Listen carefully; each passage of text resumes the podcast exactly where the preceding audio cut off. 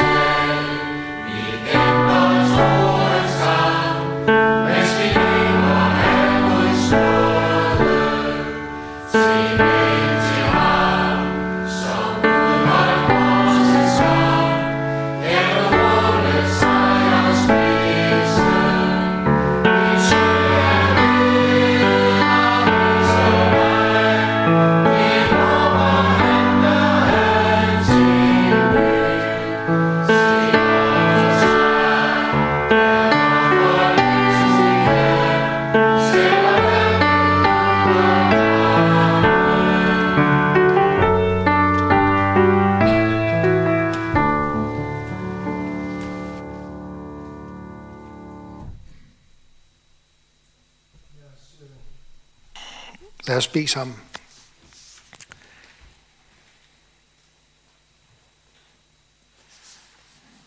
Gud, vi tager dig, fordi at du har gjort os levende.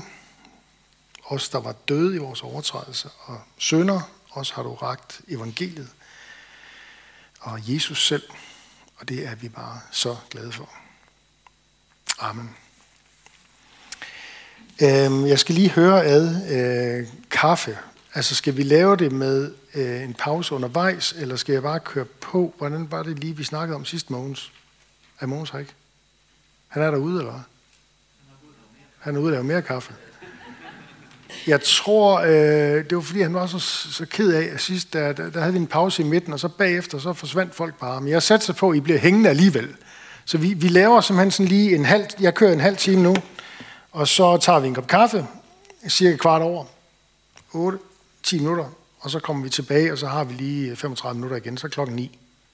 Er I med på det? Ja.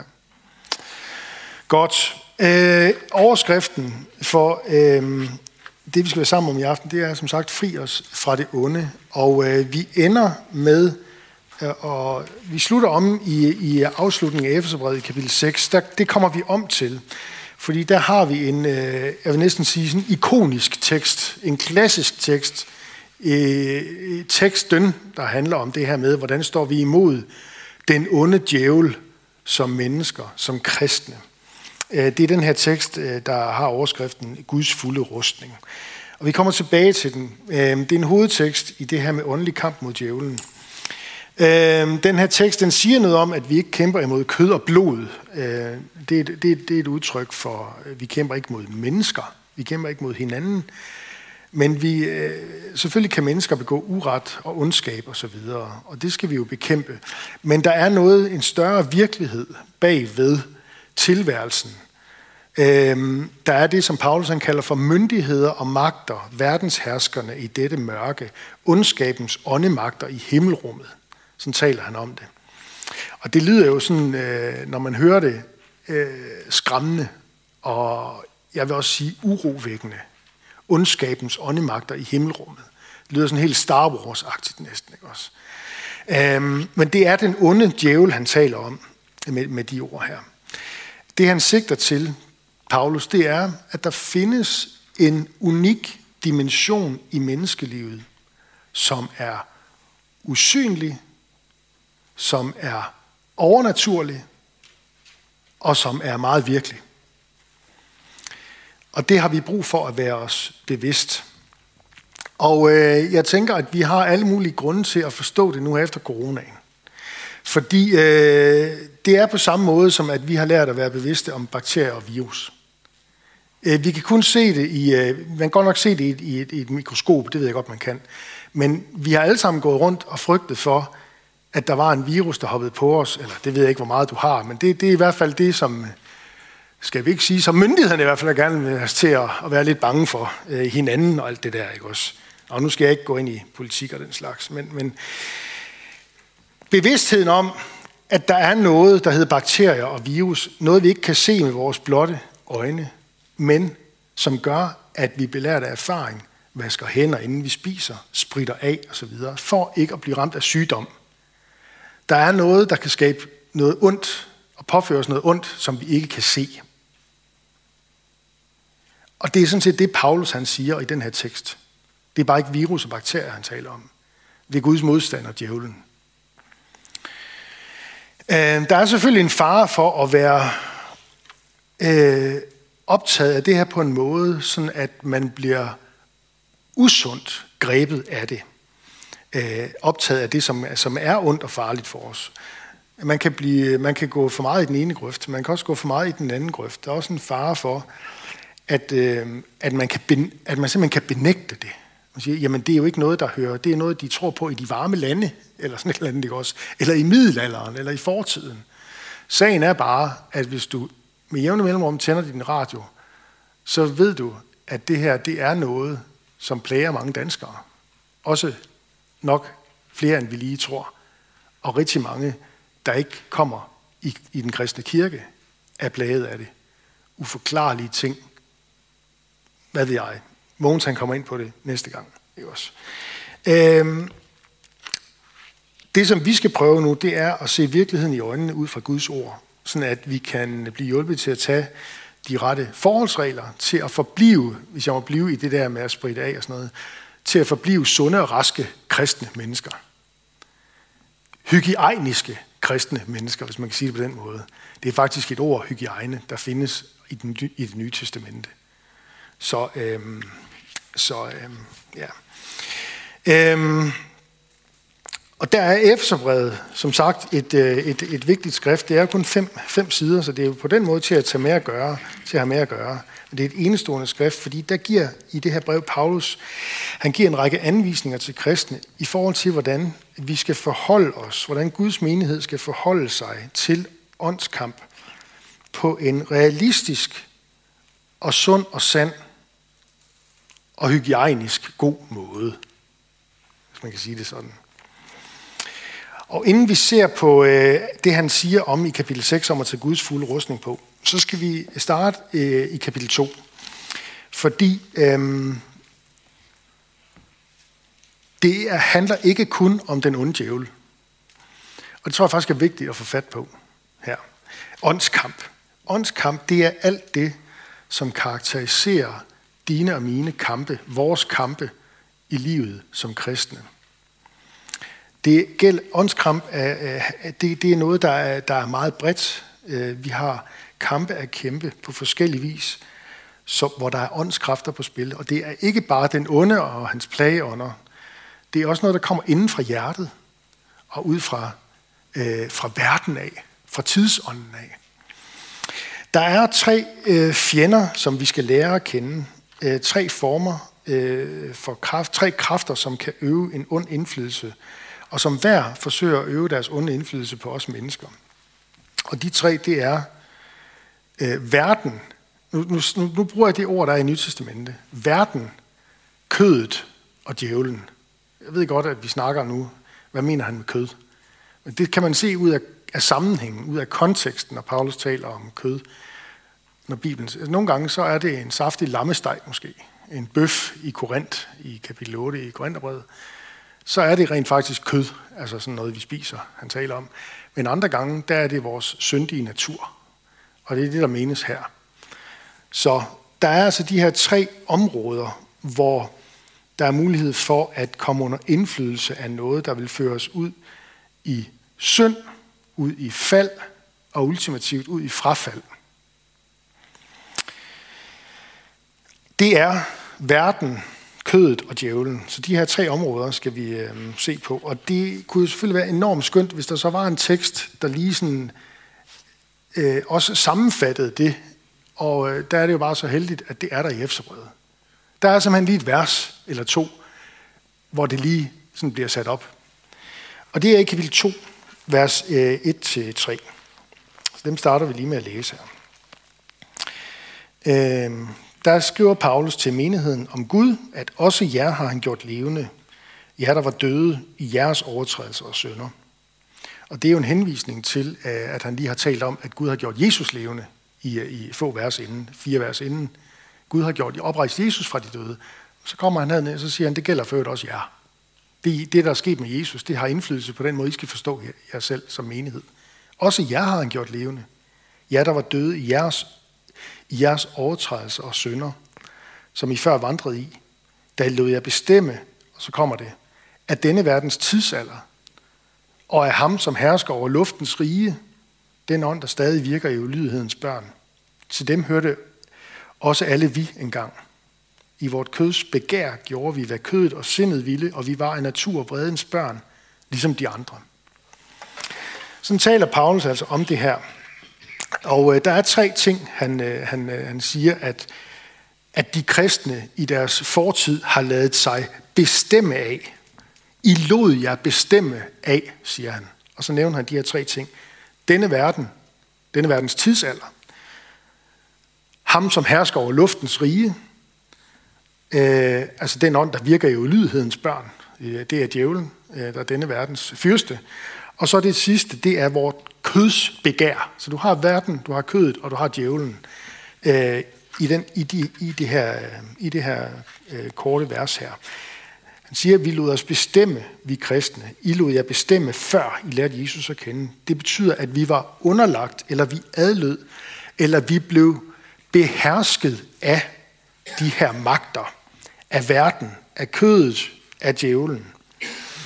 Og det kan man øh, jo formulere på forskellige vis det her, eller prøve at udfolde det på forskellige vis. For eksempel kan vi jo sige, at øh, det, at man lader sig, lader sig bestemme af denne verdens tidsalder, det er jo et øh, udtryk for et, et ydre pres. Noget, der kommer med et pres udefra. Hvorimod øh, kødet, vort køds begær, vores, øh, vores, vores gamle menneske, vores syndige natur, hvordan du vil have det, der tales om det på forskellige vis. Jeg står egentlig bare og ramser op, hvordan Nytestamentet taler om det. Det er jo noget, der kommer indenfra. Det er et pres indefra. Og så er der et pres, øh, som er et, øh, et, et, ud over et ydre pres og et indre pres, så er der så det her, jeg har kaldt det for et overnaturligt pres. Ham, der hersker over luftens rige, det lyder jo sådan en smule overnaturligt, ikke? Altså ondskabens åndemagter i himmelrummet, som Paulus taler om øh, hen i kapitel 6. Altså øh, i øh, Bibelen 2020, der bliver det oversat med øh, den, den kosmiske magt, der hersker i vores tidsalder.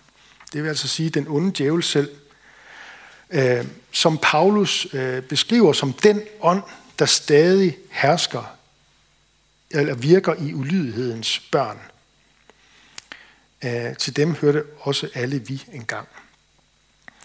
Så det er altså en, øh, når, når vi skal tale om det her med fri os fra det onde, så er vi nødt til at tale om det i den her treklang.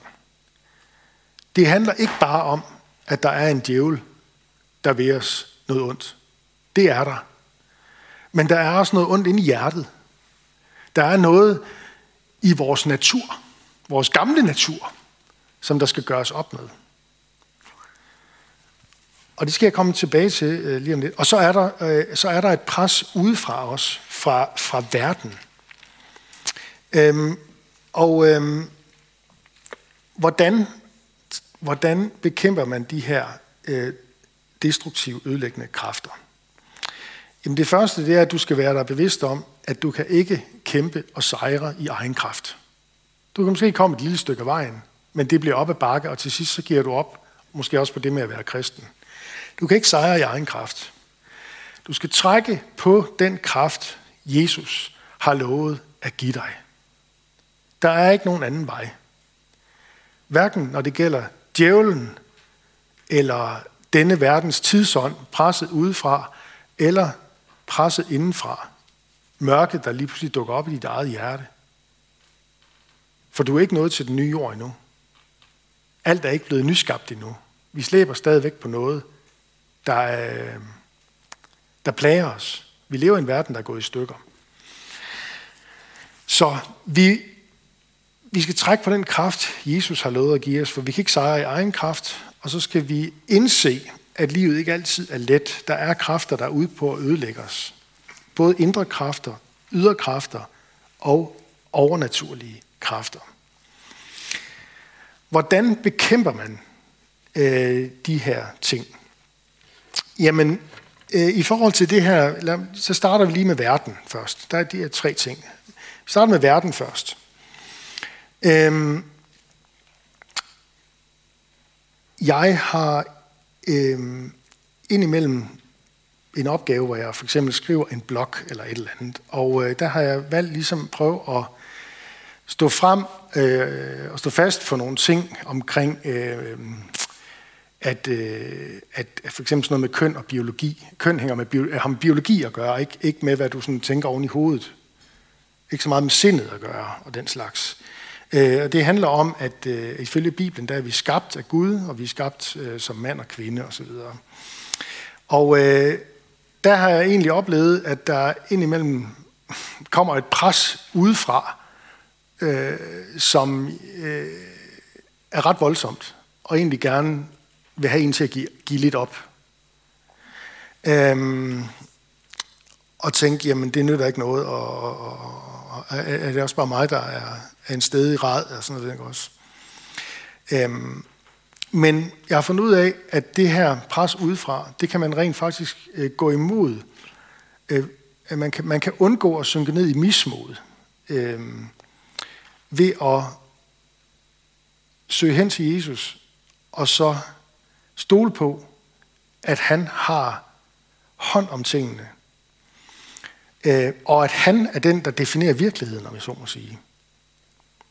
For hvis ikke det er Guds ord, og Gud og Jesus selv, der er autoriteten i forhold til for eksempel spørgsmål om, hvad er et menneske? Og hvordan skal vi forstå vores seksualitet og den slags? Hvem er så? Hvem er så?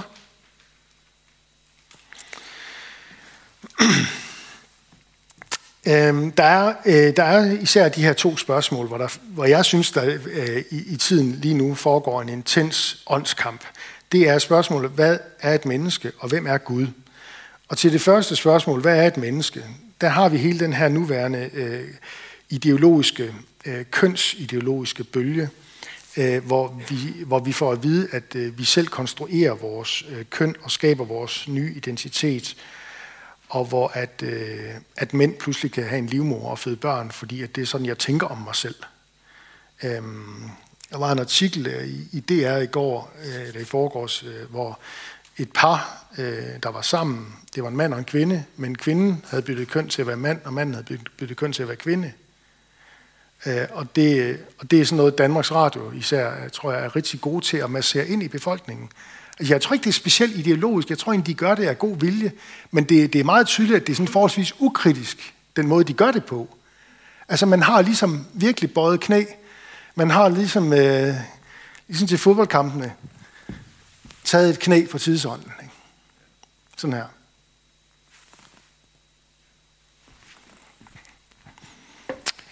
Øhm. Det andet spørgsmål, hvem er Gud? Det kan godt være, det overrasker dig lidt, men, men det, er, det er også noget, jeg, jeg, jeg, jeg tror, vi skal være opmærksom på. Det er, at øhm, i og med, at kristendommen er på tilbagetog, i, i, i hvert fald i vores del af verden, i den vestlige del af verden og i Europa og sådan noget, der hvor den har slået rødder først jo, øhm, så er der en anden øh, religion, der fornægter Jesus som Guds søn, der er på en, en, en rimelig hæftig fremmars, øh, og det er islam. Og der er jo et andet gudsbillede der i islam. Der er jo en voksende islamisk vækkelse, hvor man fornægter, at Jesus har, at Gud har en søn, og at Jesus han er Gud og verdens frelser osv., og Guds søn. Og, og der tror jeg også, der er en åndskamp, som vi, øh, vi kan mærke konturen af i forhold til, at der er en eller anden uro der. Hvad er det, der gør, at, at, øh, at, at, at, man, at, at der kan være sådan et had, i hvert fald fra nogen? Øh, det virker næsten helt øh, dæmonisk nogle gange. Ikke? Nå, men det jeg vil prøve at sige, det er i forhold til det her med tidsånden, at øh, altså, vi kan vælge passivitet og mismod og klagesang og, og alt det der øh, når vi ser, hvad det er, der spreder sig. Og det, det kan også virke utrolig voldsomt. Og øh, hvem er lille os og lille jeg og alt det der? Og du sidder derude i kantinen og tænker, um, kan det nytte noget? Eller skal jeg, lige, skal jeg like det her? Nej, det skal jeg nok ikke, fordi så kommer, så kommer hun jo og spørger, hey, hvad mener du? Med? Jeg så, du likede det der. Øhm, mener du det samme som det der? Så jeg tror simpelthen, der er virkelig, vi pålægger os selv en enorm selvcensur. Ikke også? Og det går ikke ret lang tid, før vi alle sammen skal til at, at, at spørge hinanden, hvad for nogle pronomener vil du gerne tiltales med? Det er jo, det er jo helt udbredt på universiteter i USA allerede nu. Hvordan vil du gerne tiltales? Øh, er det han, hun stadigvæk? Øh, eller er det dem, de, selvom det er en enkelt person? Eller, altså, ja, og så kan man ligesom tænke, okay, toget, toget er kørt og alt det der, ikke også? Men, men, men, men, men man kunne også vælge at sige, jamen, jeg har ikke noget pronomen. Jeg har et køn, og sådan vil jeg gerne tiltales. Ud fra mit biologiske køn. Det, det, det, det, det er sådan, jeg opfatter verden. Sådan kunne man jo vælge at gøre. Bare for at give et eksempel. Øh, I hvert fald så handler det om, at vi kan vælge, det, det jeg gerne vil understrege, det er, at vi kan vælge i tillid til Gud. At lægge planer for, hvordan vi selv nu og den næste generation af børn og unge og voksne kan vokse i tillid til Bibelen, i kærlighed til mennesker omkring os, og i forventning til, at Gud han har ikke sluppet den her verden. Han har ikke sluppet sin kirke, og han har ikke sluppet, sin frelsesplan for den her verden. Øh, så jeg vil gerne øh, bare opfordre os til at, at stole på det, og, og, og vælge det sidste, og vælge at gå ud af den vej i tiltro til, at Gud han, øh, han skal nok gå med. Øh, og der er noget her, vi finder ud af, det var da helt tosset, ligesom at man fandt ud af øh, i 50'erne og 60'erne, da alle folk begyndte at ryge, der tænkte man ikke over, at det var sundhedsskadeligt. Og lige pludselig i 90'erne, så fandt vi alle sammen ud af, hov, hov, nu må vi hellere begynde at skåde smøgerne. Ikke også? Jeg tror også, der går måske lige øh, en 10 eller to, før vi finder ud af, hvor crazy det egentlig var, alt det her, der sker lige nu. Am, am, am, am, det er crazy, som han siger, ikke også? Ham der fra Alternativet. Det er crazy er det han hedder Uffe Elbæk, ikke? Når han lige har fået en lille, en lille fed, ikke? Nå, øhm, ja, øhm, så jeg, ja, men nu skal jeg lige, jeg skal lige passe på, jeg, jeg, jeg, at jeg ikke går, Mm. Nå, så er der, det var, det var lidt om verden. Hvordan kæmper vi så imod vores egen syndige natur? Øh, jamen, der, der tror jeg, at den skal tiltales. Den skal tiltales, fordi det er det, Paulus han gør med den i sin breve. Øh, han tiltaler den, sådan at, øh, at, at menigheden skal få at vide, at I skal ikke længere lade, lade drive af kødet, men af ånden, siger han. Det er særligt om i et brev, som, øh, som, øh, som Galaterbrevet. Han, han taler om det i Galaterbrevet kapitel, øh, øh, kapitel 5. Skulle vi lige prøve at læse det afsnit? Øh, Galaterne 5. Der siger han sådan her, Brødre, I blev kaldet til frihed. Vers 13 og frem. Øh, brug blot ikke friheden som et påskud for kødet, men tjen hinanden i kærlighed. Øh, altså det betyder, at øh, Jesus har sat dig fri. Den, som sønnen har sat fri, skal være virkelig fri, siger Jesus om sig selv og sin menighed. Og når han har givet dig den frihed, der findes ved at tilhøre ham, så skal du ikke misbruge den ved så bare at køre dig ud af i din, i din egen øh, syndige natur, øh, og lade den bestemme og drive dig. Det er det, han mener med, at øh, du skal ikke bruge friheden som et påskud for kødet. For hele loven er opfyldt i det ene ord, du skal elske din næste som dig selv. Men hvis I bider og slider i hinanden, så pas på, at I ikke æder hinanden helt. Hvad jeg mener er, I skal leve i ånden, og ikke følge kødets lyst. For kødets lyst står ånden imod, og ånden står kødet imod. De to ligger i strid med hinanden, så I ikke kan gøre, hvad I vil. Men drives I af ånden, er I ikke under loven. Og så taler han om kødets gerninger, og længere nede, vers 22, om åndens frugt. Og der siger han, at åndens frugt er kærlighed, glæde, fred, tålmodighed, venlighed, godhed, trofasthed, mildhed og selvbeherskelse. Alt dette er loven ikke imod. De, som hører Kristus til, har korsfæstet kødet sammen med lidenskaberne og begæringerne. Lever vi i ånden, skal vi også vandre i ånden. Lad os ikke bille os noget ind. Lad os ikke tige og misunde hinanden. Lige et, øh, et par ting øh, til det her med øh, særlig en af åndens frugter i den her sammenhæng, vil jeg godt lige fremhæve. Og det er den sidste, han nævner. Selvbeherskelse. Det lyder sådan lidt øh, stoisk. Altså det er sådan noget, ham der, hvad han hedder, ham der, psykologiguruen. Svend Brinkmann, han taler jo om stoicisme. Det er sådan noget med selvbeherskelse. Men øh, når Paulus taler om øh, det at blive behersket, lag, lag, lag mærke til det, da vi læste før i, i Efeserne 2.2, I lod jer bestemme af denne verdens tidsalder, og kødet, og djævlen. Det er jo, at man lader sig beherske af. Og der siger han, at det modsatte af det, det er at lade sig... Det er selvbeherskelse, selvkontrol, eller du kan kalde det selvstyre. øhm, og det er ikke sådan en, øh, en, en græsk måde at tænke om det på, sådan en øh, sådan lidt ophøjet, jeg har styr på mit liv-agtigt. Nej, du skal tænke om det på den her måde. Lad ikke andre mennesker eller onde ånder eller tidsånden eller din egen syndige natur styre dig. Hvem styrer dig? Der er en åndens frugt, der hedder selvbeherskelse. Lad ikke andre mennesker eller onde ånder styre dig. Der er en sund form for selvkontrol, som er noget, der er givet af Guds ånd. Det synes jeg er ret fantastisk at vide. Øhm. så han kalder os altså til at leve i en vidshed om, at vi tilhører Kristus. Hvis I ser i Galaterbrevet kapitel 5, vers 24. De, som hører Kristus til, har jo korsfæstet kødet, siger han. Men altså den her bevidsthed om, at man tilhører Kristus, at man lever i ånden, lever vi i ånden, vers 25, skal vi også vandre i ånden.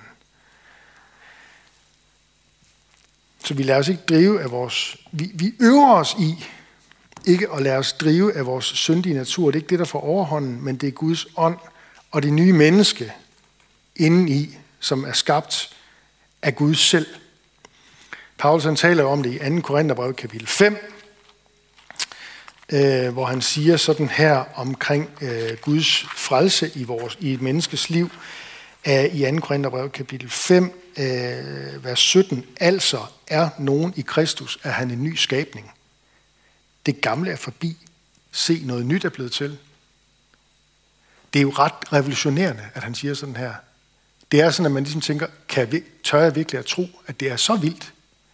Er evangeliet så stort, at der er noget, der er blevet, der er forbi, og noget nyt, der er blevet til? Det er den måde, han taler om det på her. Øhm, hvis vi går tilbage til Efterbrevet, så øhm, i kapitel 4, det var faktisk en, øh, en leksellæsning i, øh, i søndags øh, til gudstjenesten, kapitel 4, vers øh, 22 og frem, der siger Paulus, I skal aflægge det gamle menneske. Her har I et udtryk for, hvad kødet er. Det gamle menneske, som hører til jeres hidtidige levned, og som ødelægges af sine forføreriske lyster. Og I skal fornyes i sind og ånd, og iføre jer det nye menneske, skabt i Guds billede, med sandhedens retfærdighed og fromhed. Hvordan gør man så det? Og det fortsætter han så med. Læg derfor løgnen bort og tal sandhed med hinanden, for vi hinandens lemmer, bliv blot vrede, men synd ikke. Der er sådan en helt katalog, og det har han ofte i sine breve. Et helt katalog over, hvordan en kristen menighed den opbygges. For du skal lægge mærke til, i alt det vi læser her, der, der skriver Paulus ikke til enkeltpersoner. Han skriver ikke du og dig. Han skriver I og jer. Og det er faktisk en vigtig pointe. At det her, den kamp, vi kaldes ind i, det er en kamp som menighed. Altså, det, jeg magter det ikke altid selv. Langt fra. Så er det godt at vide, at der er nogle andre, der beder for mig. Eksempelvis. Ikke? Og, og, og, og på, det er fuldstændig det samme billede, der også er om i, i kapitel 6 med Herrens fulde rustning. Der står der ikke, du skal tage Herrens fulde rustning på. Der står I. Det er I og jer og hinanden, Paulus han henvender sig til. Og det er der faktisk en enorm vigtig åndelig pointe i. Vi er hinandens lemmer, siger han. Men aflæg det gamle menneske. Fortæl det gamle menneske, at det er korsfæstet. Det hænger der på korset. Vi ved godt, at det, det, det er der stadigvæk, det plager os, men det er, under, det er i en dødskamp. Det er i en dødsrallen, det hænger på korset, og det skal forgå en dag. Der kommer en dag, hvor Guds menighed kun er, består af nyskabte mennesker, der 100% er behersket af Guds livgivende ånd i hver en celle i kroppen. Men sådan er vi ikke. Der er vi ikke nu. Men det kommer vi til. Det kommer vi til. Paulus taler om det i Rombrevet kapitel 8, vers 11. Prøv at slå det op. Romerne 8, 11. Øh,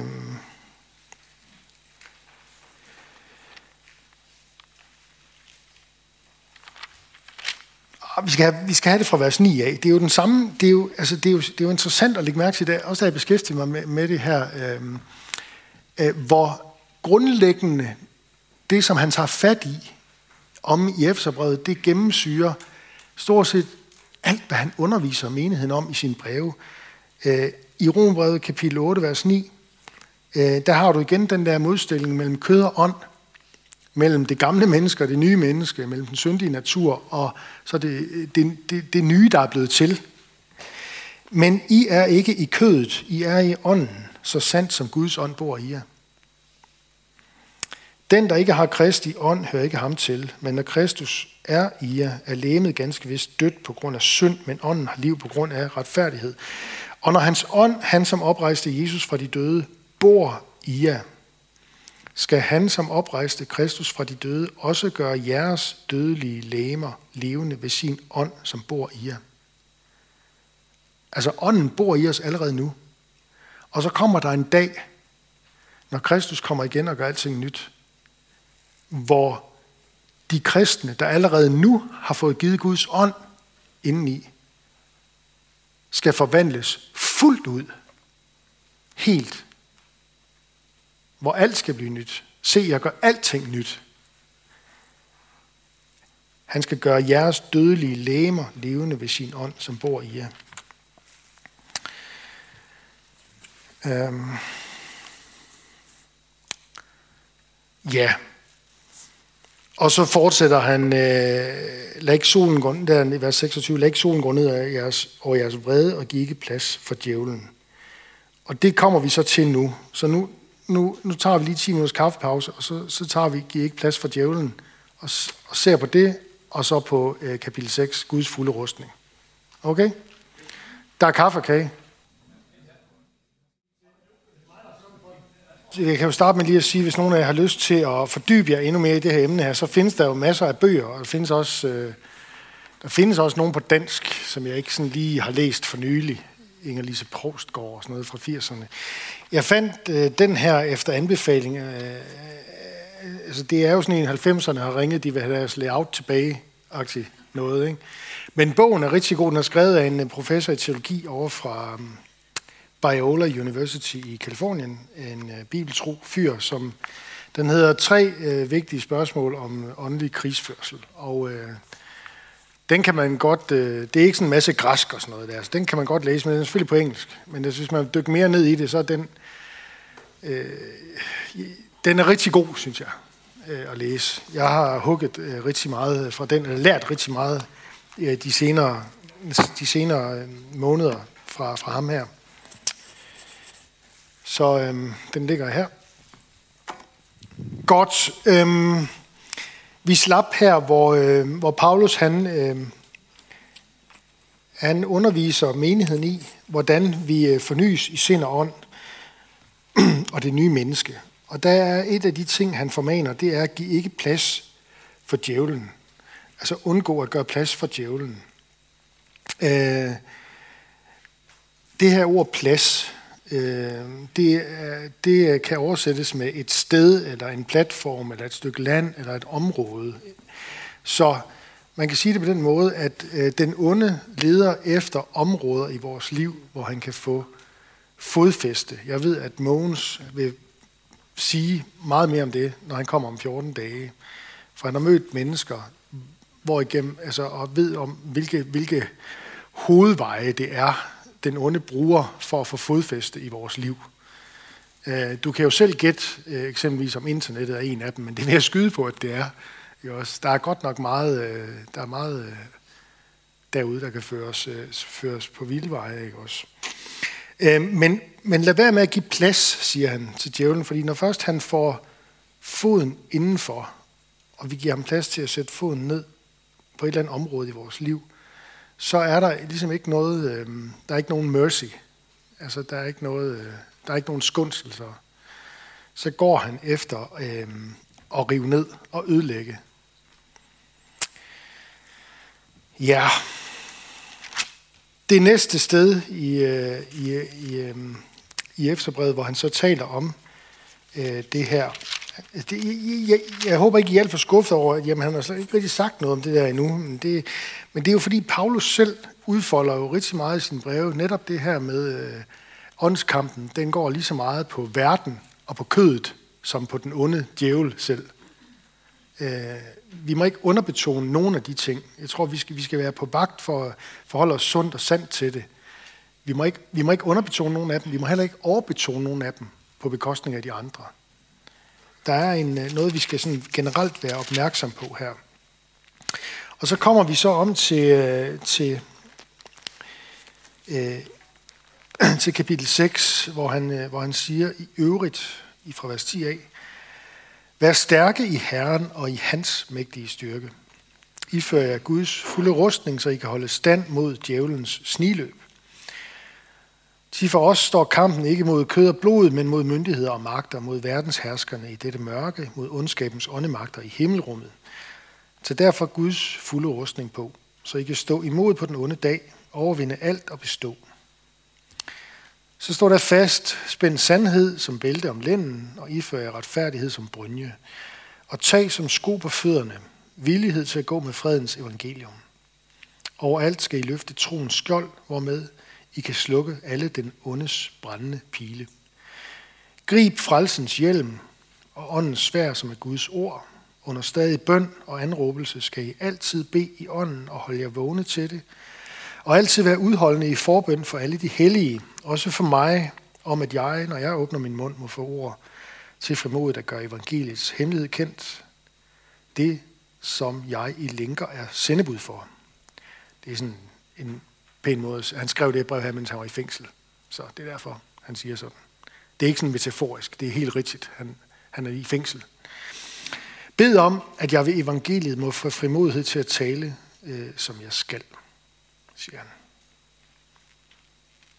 Så han har et behov for forbøn i forbindelse med sin øh, gerning som evangelist og apostel osv. Og, og, og, og for, at fast, for at holde fast i frimodigheden der, for at finde styrke og, og mod, øh, der har han brug for menighedens forbøn. Den menighed, som han selv også beder for.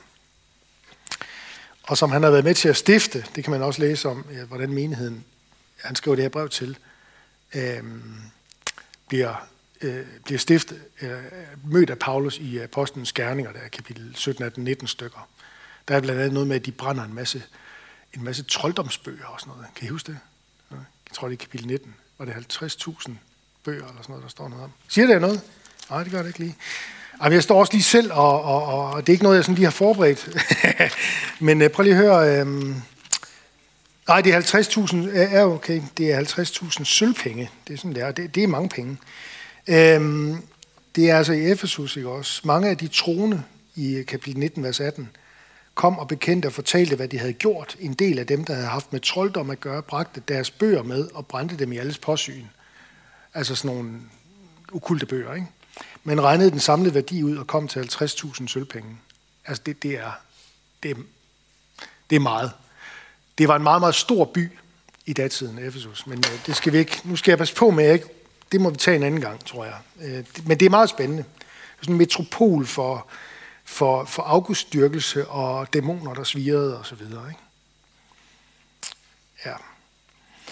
Så er der det her billede med Guds fulde rustning, som han giver til de kristne i Efesus, for at de kan lære os at holde stand mod djævlen, og for at de kan undgå at give ham en platform, et område, hvor de åbner sig op for ham, så han kan komme ind og ødelægge. Øhm, og hvor har han det billede fra? Altså, i almindeligvis, jeg er selv vokset op med det, jeg tror, jeg har hørt en del andagter omkring det, og det er måske også rigtigt. Men det, man oftest hører, det er, at jamen, det er jo øh, en romersk soldat, fordi øh, det var Rom, det er en romersk soldat, øh, der havde det skjold, og det var lavet af det, og så kunne man gøre det, og så videre, og så videre, og så videre. Så vi, ofte så tager man ligesom den der udrustning fra en romersk soldat frem, når man skal forklare lidt det her, og prøve at komme med nogle opbyggelige pointer omkring det. Men øh, der er en anden mulighed, som i hvert fald også skal høre med i det, og som jeg godt vil prøve at slå et slag for. Og det er, Paulus og Paulus' forståelse af Gud og Jesus, hele hans teologi, den er jo fuldstændig gennemsyret af det gamle testamente. I sine 13 breve citerer Paulus direkte det gamle testamente cirka 100 gange. Heraf cirka halvdelen af gangene bare i Rombrevet, og heraf cirka halvdelen af gangene igen af de halvdelen af gangene i Rombrevet, Altså det vil sige 25 procent. 100 procent i 13 breve, 50 procent bare i Rombrevet, og 25 procent Alle sine citater har han bare i Rombrevet kapitel 9, 10 og 11. Fordi der er spørgsmål om, har Guds ord slået fejl? Har Gud forkastet Israels folk? Dem, som han har talt til. Og derfor så bruger han det gamle testamente som ingen andre steder, lige præcis i Rombrevet kapitel 9, 10 og 11. Han citerer cirka 25 gange fra det gamle testamente der. Men han har også en masse allusioner, hvor han ikke siger direkte, at han citerer. Og det er fordi, det er det, er det gamle testamente, der er Guds ord for ham. Det er det, han lever og ånder i. Og derfor så trækker han rigtig meget på det gamle testamente. Og når han nu her taler om Guds fulde rustning, så synes jeg jo, at det er interessant. Jeg tror også, I har fået det på papiret. Har I ikke det? At der er en række steder hos profeten Isaias, hvor der tales om Guds, øh, Gud, der har rustning på, eller Messias. Eksempelvis Esajas øh, i afsnittet der, kapitel 11, vers 1-5, hvor der i vers 5 står ret, om Messias, retfærdighed er bæltet om hans lænder. Øh, I Esajas 52, vers 7, er der det her kendte ord, hvor herligt lyder budbringerens fodtrin hen over bjergene. Han forkynder fred, han bringer godt budskab, altså evangelium. Og forkynder frelse. Han siger til Sion, din Gud er konge. I øh, kapitel 59 hos Esajas står der om Herren, der kæmper mod uret. Han iførte sig retfærdighed som brynje og satte frelsens hjelm på hovedet. Og så igen om Herrens tjener, står der i Esajas 49, vers 2. Han gjorde min mund til et skarpt svær. Altså, jeg kan ikke lade være med at tænke på, når vi læser, når, når, vi, når, vi, når, vi, når vi ved det nu, og vi ved, hvor, hvor, hvor, hvor, hvor, hvor hvad kan man kalde det, grounded, hvor hvor, hvor fortrolig Paulus var med det gamle testamente, og det er jo det, der var hans bibel.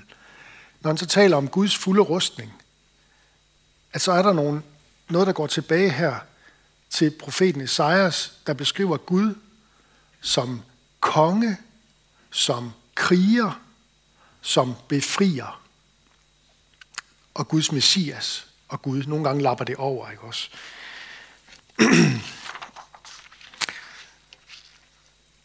og at det er hos Gud som konge, som frelser, som befrier, som kriger, øh, den Gud, der profeteres om, om hos Esajas, det er hos ham, at styrken findes til at stå imod den onde. Gud har en rustning, han selv bærer, men som han også giver til sin menighed. Det synes jeg er et stærkt billede. Øhm, så hvordan svarer man som menighed tilbage på mørkets, mod mørkets kræfter, når man udsættes for det. Øhm, igen, som jeg sagde før, læg mærke til, at hele stykket her, der taler han til jer, til I, ikke til dig og du. Og det er der altså en pointe i. Det er rettet til Guds menighed, til hinanden, fordi vi har i mødet med de her åndsmagter, for det første Guds ånd, der bor indeni, men vi har også hinanden og bønden. Og det er, hvad vi har brug for. Vi har ikke brug for mere. Ja, Guds ord. Kom, undskyld. Ja, ja, nu skal jeg, men Guds ord og bønden, hinanden og ånden, der bor indeni. Det er, hvad vi har brug for. Vi har ikke brug for mere. Men vi har til gengæld også brug for det. Og det er ikke en kamp, som den enkelte kan føre. Det ligger der netop i det her med I og jer og hinanden. I fører jer Guds fulde rustning. Det kan være, at der er nogen i menigheden, der holder sværet op, som er Guds ord, når du ikke selv formår at få det til at give mening. Det kan være, at der er nogen i menigheden, der formår at bede, når du selv er løbet tør for ord og bønder. Det er sådan, vi skal tænke om det. Og så har jeg lige lavet sådan, øh, nogle punkter for ligesom ganske kort lige at, at, at prøve at, at sætte ord på, hvad det betyder, de her forskellige ting. Altså han, øh, jeg går ikke ind og, og, og tolker som sådan på, på, øh, på selve beklædningen, men, men, men det, som han kalder for hjelm. Hvad er hjelmen? Og så videre. Så der siger han jo, tag sandheden på som bælte. Altså, kend sandheden om, hvem du er i Kristus. Eller tænk, er det, er det i virkeligheden et, et udtryk for, I klæder dig Kristus. Det kan Paulus jo sige et andet sted. Jesus siger om i sig selv, jeg er sandheden. Er det Jesus selv, vi skal tage på? Kend sandheden om, hvem du er i, i Kristus. Iklæd dig Kristus. Det fører også fra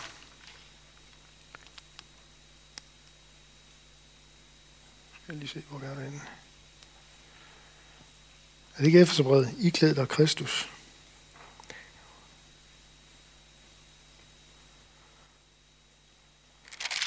Nå, den kunne jeg ikke lige finde, men det stod heller ikke i min manuskript.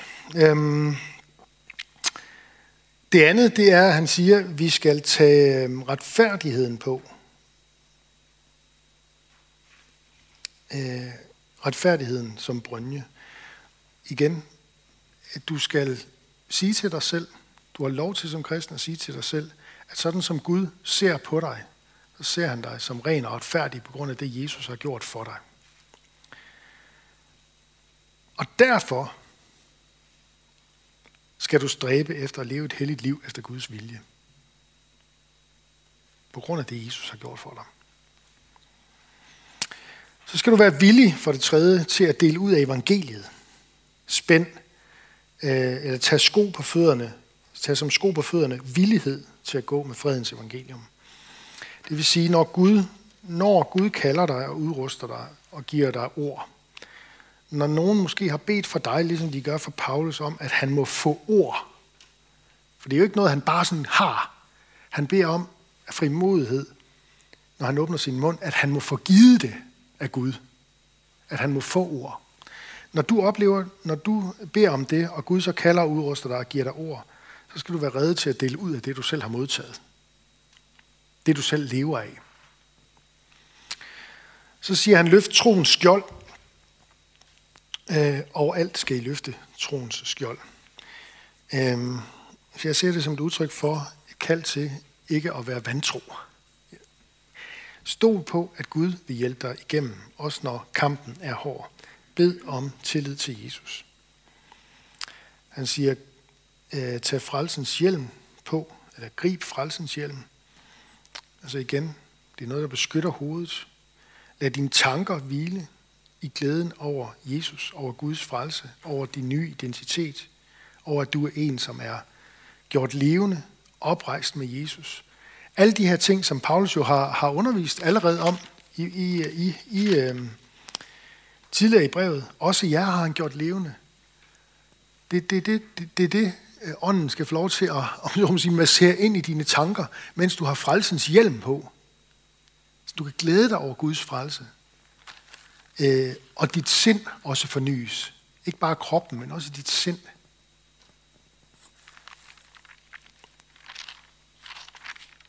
Sådan at du øh, kan tage imod altså det, alt det Gud øh, siger om sin menighed. Prøv at se i kapitel 2, vers, øh, vers 6. Der har vi et af de steder, som er næsten helt uforståelige øh, i det nye testamente. Der siger han om, altså vi kan til nød forstå, at Gud har gjort os levende ved at vi har fået del i Jesu opstandelse fra de døde, men at han har, som der står, der oprejst os sammen med ham og satte os med ham i himlen. Ah, det er jo ikke lige sådan, vi oplever det. Men det er sådan, Paulus siger, det er virkeligheden. At Gud har sat, altså alt det, der gælder. Du har et skæbnefællesskab, hvis du, som Guds menighed har, er vokset sammen med Jesus, har, har, er i et skæbnefællesskab med ham, så alt det, der siges om ham, det kan da også siges noget om menigheden. Øh, øh, det samme kan langt hen ad vejen siges om menigheden. Så når der står, at Jesus er opfaret til himlen og sidder ved Guds højre hånd, så kan Paulus altså sige sådan til de kristne i Efesus, han oprejste os sammen med Kristus og satte os med ham i himlen. Altså, det er jo ikke til at forstå. Er det det? Jeg synes, det er voldsomt. Altså på den, på den vilde måde, ikke? Øh, det må være lidt af det, som øh, Hebræerbrevets forfatter i kapitel 10, vers 14 siger, når han siger sådan her om Jesus. For ved et eneste offer har han for altid ført dem, han helliger til målet. Altså, du, du er allerede ved målet, siger han. Det, det kan, sådan kan Nytestamentet også tale om frelsen. Den kan også sige, vi er der ikke endnu. Der er sådan en dobbelthed i det. Og det er fordi Guds rige er brudt ind i verden, og Jesus er her usynligt, men virkelig. Og så er der den gamle verden, der skal forgå. Og vi lever i en spænding der imellem noget, der allerede er brudt ind, og noget, der endnu ikke er sket fuldt ud endnu. Nå, så var der, øh, ud over frelsens hjelm, der er lige to ting mere, øh, og det er jo ikke, det er jo ikke småting. Der er det der med, at vi skal bevæbne os med Guds ord, åndens svær. Grib åndens svær, som er Guds ord. Altså, søg Guds ord, kend Bibelen, øh, tyk på den, og del gerne din indsigt med andre. Tag imod andres indsigt. Forvent, at Guds ord er et levende ord, som taler til dig og kommer til dig med hjælp øh, i rette tid. Ja. Og det øh, sidste, han nævner, det er så, øh, jeg ved ikke, om det er sådan, det er ikke, der forlader han billedet lidt, men, han, men det her med bønden, det er ligesom om, når han skal sætte en streg under, nu har vi ligesom taget og beskrevet den her rustning, og sætter han en streg, og så to nedenunder, og det bliver så ligesom bed til sidst. Bønden. Bed Gud styrk dig imod fristelse og fald. Øhm, og på den måde så slutter Efeserbrevet fuldstændig som det starter, nemlig med bøn. Øh, det starter i øh, kapitel 1 med bøn. Øhm, kapitel 1, vers 15, hvor Paulus han, øh, han beder for menigheden. Derfor, efter jeg har hørt om jeres tro på Herren Jesus og jeres kærlighed til alle de hellige, kan jeg heller ikke holde op med at takke for jer, når jeg nævner jer i mine bønder. Jeg beder om, at vor Herre Jesu Kristi Gud, herlighedens far, vil give jer visdoms- og åbenbaringsånd til at erkende ham med jeres hjertes øjne oplyst, så I forstår, til hvilket håb han kaldte jer. Hvor rig på herlighed hans arv til de hellige er, og hvor overvældende stor hans magt er hos os, der tror i kraft af hans mægtige styrke. Med den magt virkede han i Kristus, da han oprejste ham fra de døde. Altså det er jo, det er jo virkelig, virkelig sådan befriende, stærk, åndelig liv, vi har med at gøre her. Sådan starter Efterbrevet, og så slutter det også med, igen med bøn, at Paulus han, han beder om, eller han formaner menigheden til, hold fast i, uh, i at bede i ånden. Hold jer vågne, vær udholdende, og husk så også at bede for mig. Um, ja.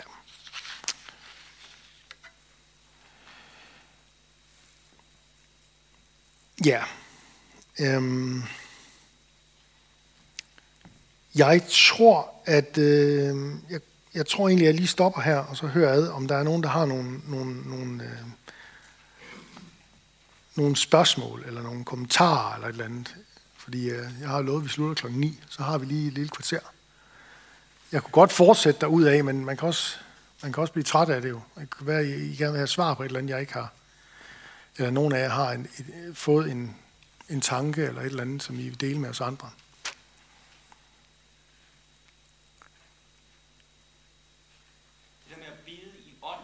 Ja.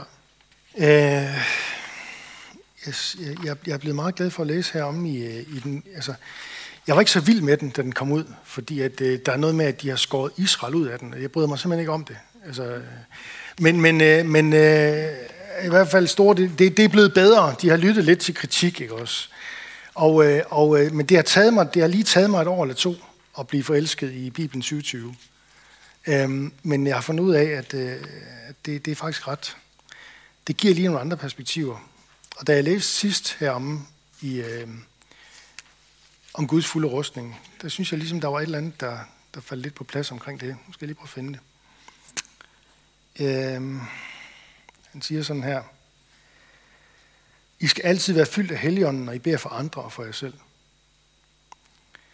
Øhm, I skal koncentrere jer og blive ved med at bede for alle dem, der tror på Kristus.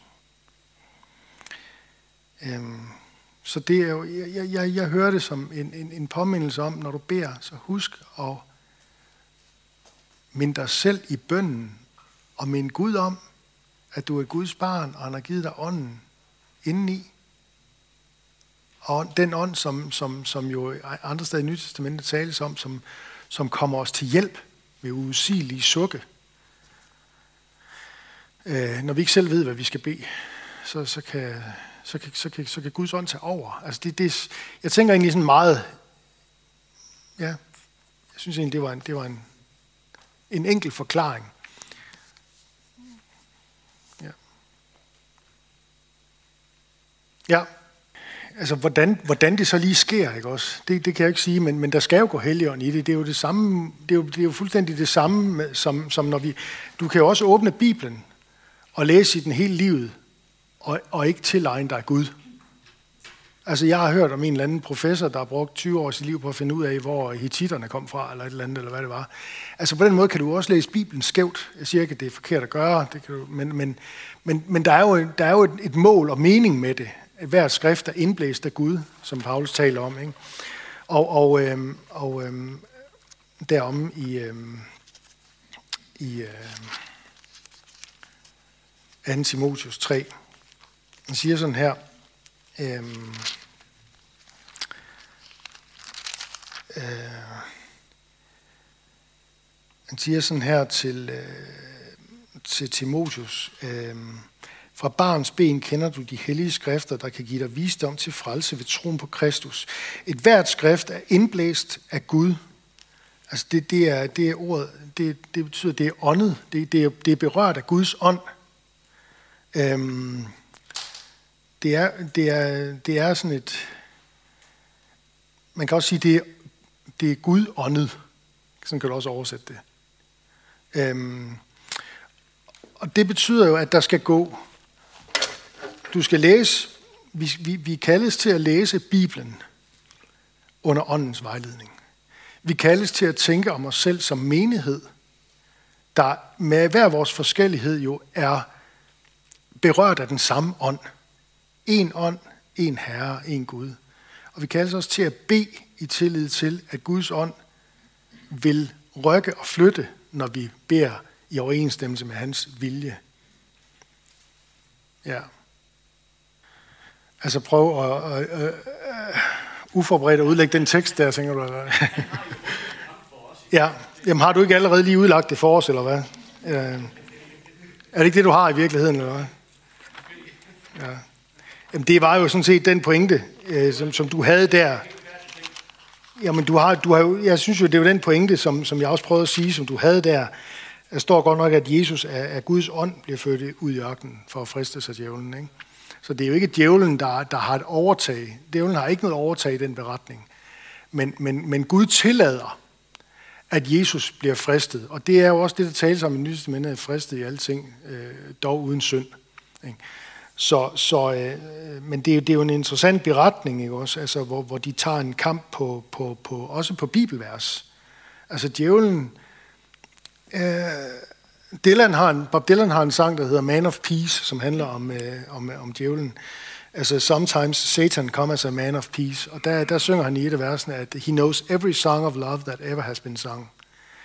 Altså, djævlen, han, ham, kan vi ikke, ham kan vi ikke håndtere. Han, han, vi kan slet ikke, øh, vi, kan, vi, kan, vi kan overhovedet ikke håndtere ham. Men det kan Kristus. Og det, det er det, der viser sig, der, da han bliver fristet ude i ørkenen. Ikke også? hvor, hvor, hvor først er det jo en, en, en, en beskeden fristelse. Prøv at lave sten, eller brød af de sten der. Og, og så bliver det sådan lidt mere, kaster nu ud, fordi han har jo sagt, at... Og så den tredje fristelse, det er så der, hvor djævlen smider masken og viser, hvad det i virkeligheden handler om. Vil du godt kaste dig ned på knæ og tilbede mig? Det var egentlig også det, der lå i den første fristelse, og i den anden, det var bare sådan, øh, det var bare løgn, eller det var, det, var, det var under dække af. Men den tredje fristelse, alt dette vil jeg give dig, hvis du vil kaste dig ned og tilbede mig. Det er det, der er hans ultimative mål, hvis vi giver ham et område i vores liv, hvor han kan komme til. Det er der, han ønsker at føre os hen. Øh, fordi du kan ikke både tilbede Gud og djævlen. Hvis du tilbeder djævlen, så er du væk fra Gud. Så er du ude i frafaldet og i fortabelsen. Så, og Jesus svar, det er så, at du skal tilbede Herren din Gud og tjene ham alene. Og det er jo der i, at befrielsen også ligger. Vel, for os. At Kristus har gjort det, og så giver han os del i sin sejr. Ja, tak. Er, er der nogen andre af jer, der, der har noget, I vil... Øh... Jeg har en fornemmelse af, at jeg har snakket nok nu, men det kan godt være, at nogen af jer, der sidder og brænder med noget mere. Ja, Mary, kan du gøre klar til at spille, så kunne vi lige synge den der øh, gamle salme.